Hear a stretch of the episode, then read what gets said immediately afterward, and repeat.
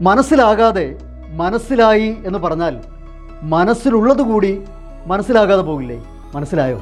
ഈ ഒരു ചോദ്യം നമ്മൾ പലപ്പോഴും പലയിടത്തും വെച്ച് നേരിട്ടിട്ടുണ്ട്. നമ്മൾ പരസ്പരം സൗഹൃദ സഹസുകളിൽ കൈമാറിയിട്ടുണ്ട് ആസ്വദിച്ചിട്ടുണ്ട് തമാശ പറഞ്ഞിട്ടുണ്ട്. ശരിയല്ലേ? ഹലോ ഡിയർ ഫ്രണ്ട്സ് നമസ്കാരം. ഞാൻ അജയ് രത്നസാഗർ. മനസ്സെന്താണെന്ന് തിരിച്ചറിയാൻ ജീവിതത്തിൽ ഒരിക്കൽ പോലും നമ്മൾ ശ്രമിക്കാതെ പോയാൽ മനസ്സിനെ ഒരിക്കലും നമുക്ക് മനസ്സിലാക്കാൻ സാധിക്കില്ല. നമ്മൾ മനസ്സ് വയ്ക്കാത്തത് കൊണ്ടല്ലേ മനസ്സിലാക്കാൻ സാധിക്കാതെ പോയത്? മുള്ളിനെ മുള്ളുകൊണ്ടെടുക്കണമെന്ന് പറയുന്നത് പോലെ തന്നെയാണ് മനസ്സിനെ മനസ്സിലാക്കാൻ മനസ്സ് വയ്ക്കുക തന്നെ വേണം എന്ന് പറയുന്നത്. മനസ്സിന്റെ സ്വഭാവം എന്തെന്നും ഘടന എന്തെന്നും മനസ്സിലാക്കാതെ ജീവിച്ചാൽ അത് ജീവിതമാകില്ല. അപ്പോൾ മൈൻഡ് യുവർ മൈൻഡ് എന്ന ആ ഒരു ടെക്നിക്കിലൂടെ നമുക്ക് മനസ്സിനെ തിരിച്ചറിഞ്ഞ് പഠിച്ചേ മതിയാകുള്ളൂ കാരണം ജീവിതത്തിന്റെ യൂസർ മാനുവൽ അടക്കം ചെയ്തിരിക്കുന്നത് മനസ്സിന്റെ മണിച്ചപ്പിനുള്ളിലാണ്. വാട്ട് ഈസ് മൈൻഡ് എന്താണ് മനസ്സ്? മനസ്സ് എന്ന് പറയുമ്പോൾ നാല് അക്ഷരങ്ങൾ കൂടിച്ചേർന്നതാണ് ഇംഗ്ലീഷ്. മലയാളത്തിൽ മൂന്ന് അക്ഷരങ്ങൾ സാ ഇരട്ടിക്കും എന്ന് മാത്രമേ ഉള്ളൂ. മനസ്സ് അല്ലെങ്കിൽ mind M I N D എന്നീ നാല് അക്ഷരങ്ങൾ എക്സ്പാൻഡ് ചെയ്യുമ്പോൾ M for multiple I for intelligence in N for normal D for direction multiple intelligence in normal direction അതാണ് മൈൻഡ് എന്ന് പറയുന്നത്. അപ്പോൾ എന്താണ് മൾട്ടിപ്പിൾ മൾട്ടി ടാലന്റഡ് എന്നൊക്കെ നമ്മൾ പറയാറില്ലേ? പലവിധ ഘടകങ്ങൾ കൂടിച്ചേർന്ന ബഹുവിധമായ വിവിധമായ വ്യത്യസ്തമായ എന്നൊക്കെയുള്ള അർത്ഥത്തിലാണ് നമ്മൾ മൾട്ടിപ്പിൾ എന്ന വാക്ക് ഉപയോഗിക്കാറുള്ളത്.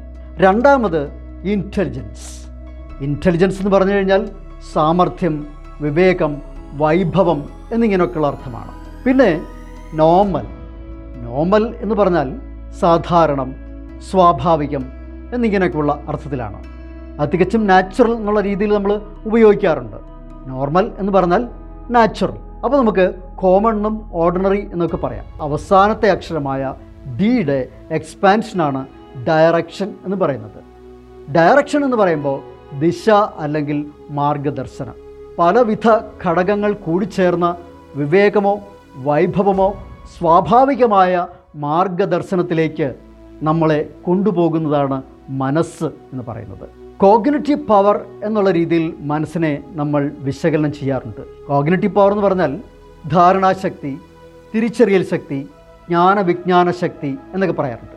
അത് ബോധ മനസ്സാണ് മനസ്സിനെ തന്നെ നമ്മൾ മൂന്ന് ഭാഗങ്ങളായി വേർതിരിച്ചിട്ടുണ്ട്. അതെന്തിന് എന്ന് ചോദിച്ചു കഴിഞ്ഞാൽ മനസ്സ് അത്ര വേഗം പഠിക്കാൻ കഴിയുന്ന ഒരു വിഷയമല്ല. വേഗം പഠിക്കാൻ വേണ്ടിയിട്ടാണ് അതിനെ ഘടകഭാഗങ്ങളാക്കി മുറിച്ചു മാറ്റിയത്. ഇപ്പോൾ ബോധമനസ്സ് ഉപബോധ മനസ്സ് അബോധ മനസ്സ് എന്നിങ്ങനെ തിരിയുന്നുണ്ട്. അപ്പോൾ മനസ്സ് എന്ന് പറയുമ്പോൾ ഒരു എനർജി മോളിക്കുളാണ് ഒരു പവർ പാർട്ടിക്കിളാണ് അറ്റോമിക് എനർജിയാണ് ഒരു ജയന്റാണ് ഒരു പവർ ഹൗസാണ് എന്നൊക്കെ പറയാം. അപ്പോൾ നമ്മളുടെ ഉള്ളിൽ ഒരു ജയന്റ് ഉണ്ട് എന്നുള്ളതാണ്. നമ്മുടെ ശരീരം എന്ന് പറയുന്നത് ആ മനസ്സിന് പ്രവർത്തിക്കാനുള്ള മെഷീനാണ് അപ്പോൾ ഈ മെഷീന് ഒരു മിഷനുണ്ട് ഈ മിഷൻ കംപ്ലീഷന് വേണ്ടിയിട്ട് ഒരു വിഷനുമുണ്ടാകും മനസ്സ് എന്ന് പറയുന്ന ഒരു സങ്കല്പ ശക്തിയാണെന്നും അതിന് ത്രീ സിക്സ്റ്റി ഡിഗ്രിയിലുള്ള സ്ക്രീൻ ചിത്രീകരണത്തിന് വേണ്ടിയിട്ട് ഉണ്ട് എന്ന് മനസ്സിലാക്കിയിട്ടുണ്ട്.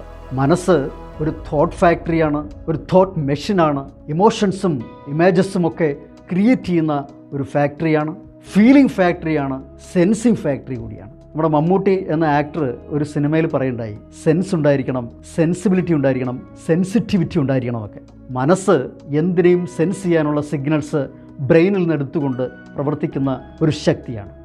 മനസ്സ് ഒരു കടലാണെന്ന് പറയാം. അതിന് ബോധമണ്ഡലത്തിന്റെ ഒരു പരിതലവും ഉപബോധമണ്ഡലത്തിന്റെ ആഴങ്ങളും അബോധമണ്ഡലത്തിന്റെ അടിത്തട്ടുമുണ്ട്. മനസ്സിനെ മനസ്സിലാക്കാൻ വേണ്ടി അതിനെ മൂന്നായി തരംതിരിച്ച് പഠിക്കുന്നു എന്നേ ഉള്ളൂ. മനസ്സിനെ കുറിച്ച് ഡീറ്റെയിൽഡ് ആയിട്ട് സംസാരിക്കുമ്പോൾ ഒരുപാട് സമയം വേണമെന്നുള്ളത് കൊണ്ട് നമ്മൾ അത്തരം കാര്യങ്ങളിലേക്ക് കടക്കുന്നില്ല മനസ്സിന്റെ ഘടന എന്ന് പറയുന്നത് എപ്പോഴും ഒരു എനർജി മോളിക്യൂളാണ് എന്നുള്ള രീതിയിൽ മാത്രമാണ് നമ്മൾ പറയുന്നത്. അപ്പോൾ മനസ്സിന്റെ ഘടന എന്താണ്? മനസ്സ് ഒരു എനർജിയാണ്. മനസ്സ് ഒരു തോട്ട് ഫാക്ടറിയാണ് മനസ്സ് സങ്കല്പശക്തിയാണ് മനസ്സ് വിഷ്വലൈസിങ് പവറുള്ള ഒരു കേന്ദ്രമാണ് എന്നൊക്കെ പറയാം. അതേപോലെ മനസ്സിന്റെ സ്വഭാവം എന്താണെന്ന് ചോദിച്ചു കഴിഞ്ഞാൽ മനസ്സ് ഒരു കുരങ്ങോ ഒരു കഴുതയോ കുതിരയോ കരുനാഗമോ ഒക്കെയാണ്. അതിന്റെയൊക്കെ സ്വഭാവം എന്താണോ അതെല്ലാം മനസ്സിന്റെയും സ്വഭാവമാണ്. ആ സ്വഭാവം മാറി മാറി മനസ്സിൽ പ്രതിഫലിക്കുകയും ചെയ്യും. സ്നേഹവും കോപവും പരസ്പരം ഒരു നാണയത്തിന്റെ ഇരുപുറമാണ്. അപ്പോൾ കോപിക്കുന്ന മനസ്സുമുണ്ട് സ്നേഹിക്കുന്ന മനസ്സുമുണ്ട്. ഇത് തിരിച്ചറിഞ്ഞ് മനസ്സിലാക്കാൻ ശ്രമിക്കണം എന്ന് മാത്രം. കാരണം സ്നേഹം എപ്പോഴും വേദന നൽകുന്നുണ്ട്. വേദന നൽകുന്നത് എന്തുകൊണ്ടാണ്? മനസ്സിന് കോപിക്കാനുള്ള ശക്തി കൂടി കൊടുത്തിട്ടുണ്ട് എന്നുള്ളതുകൊണ്ടാണ്. സ്നേഹം എപ്പോഴും നമ്മളെ വേദനിപ്പിക്കാറുണ്ട് കരയിക്കാറുണ്ട്. ഇതെല്ലാം ഇൻബിൽഡായിട്ട് അവിടെ തന്നെ ഉണ്ട് എന്ന് ഓർമ്മിപ്പിക്കുക. മനസ്സിന്റെ ചാഞ്ചാട്ട സ്വഭാവമാണ് മങ്കി മൈൻഡ് അല്ലെങ്കിൽ കുരങ്ങിന്റെ മനസ്സ് എന്ന് മനസ്സിന് ഒരു സ്വഭാവം കൊടുക്കുന്നത്. അതേപോലെ കഴുതയെ പോലെ തൂങ്ങിപ്പിടിച്ച് ഗ്ലൂമി ആയിട്ടിരിക്കുന്ന ഒരു സ്വഭാവം മനസ്സിനുണ്ട്. കുതിരയെ പോലെ കുതിരയോടുന്ന അതിശക്തമായ ഹോഴ്സ് പവർ പ്രകടിപ്പിക്കുന്ന ഒരു സ്വഭാവം മനസ്സിനുണ്ട്. കരുനാഗത്തെ പോലെ ഉഗ്ര വിഷവീര്യമുള്ള ഒരു പവർ കൂടി മനസ്സിനുണ്ട്. ഇതൊക്കെയാണ് മനസ്സിന്റെ സ്വഭാവം എന്ന് പറയുന്നത്. മനസ്സും ബുദ്ധിയും രണ്ട് ഘടകങ്ങളാണ്. മനസ്സിനെ ബുദ്ധി കൊണ്ട് നിയന്ത്രിക്കേണ്ടതായ സാഹചര്യമുണ്ടാകും ബുദ്ധി ഉപയോഗിച്ചുകൊണ്ടാണ് മനസ്സിനെ പരിശീലിപ്പിക്കുകയും നിയന്ത്രിക്കുകയും ഒക്കെ ചെയ്യുന്നത്. മനസ്സ് ഒരേ സമയം തന്നെ നമ്മുടെ മാസ്റ്ററും അതേപോലെ തന്നെ സെർവന്റുമാണ്. മനസ്സ് നമ്മളുടെ മാസ്റ്ററായാൽ നമ്മൾ മനസ്സിന് കീഴടങ്ങി മനസ്സിന് വേണ്ടി പ്രവർത്തിക്കും. സെർവന്റ് ആകുമ്പോൾ മനസ്സ് നമുക്ക് വേണ്ടി പ്രവർത്തിക്കുന്നു. മനസ്സിനെ നമ്മൾക്ക് ആജ്ഞകളും നിർദ്ദേശങ്ങളും ഒക്കെ കൊടുത്തുകൊണ്ട് നമ്മുടെ ശ്വാസഗതിയിലൂടെ കൂളാക്കിയെടുക്കാൻ സാധിക്കും. അതിനാണ് മെഡിറ്റേഷൻ എന്ന് പറയുന്ന പ്രോസസ്സ് യൂസ് ചെയ്യുന്നത്. ഒരിക്കലും മനസ്സ് നമ്മളുടെ മാസ്റ്ററാകരുത്. മനസ്സ് നമ്മളുടെ സെർവന്റായി മാറണം.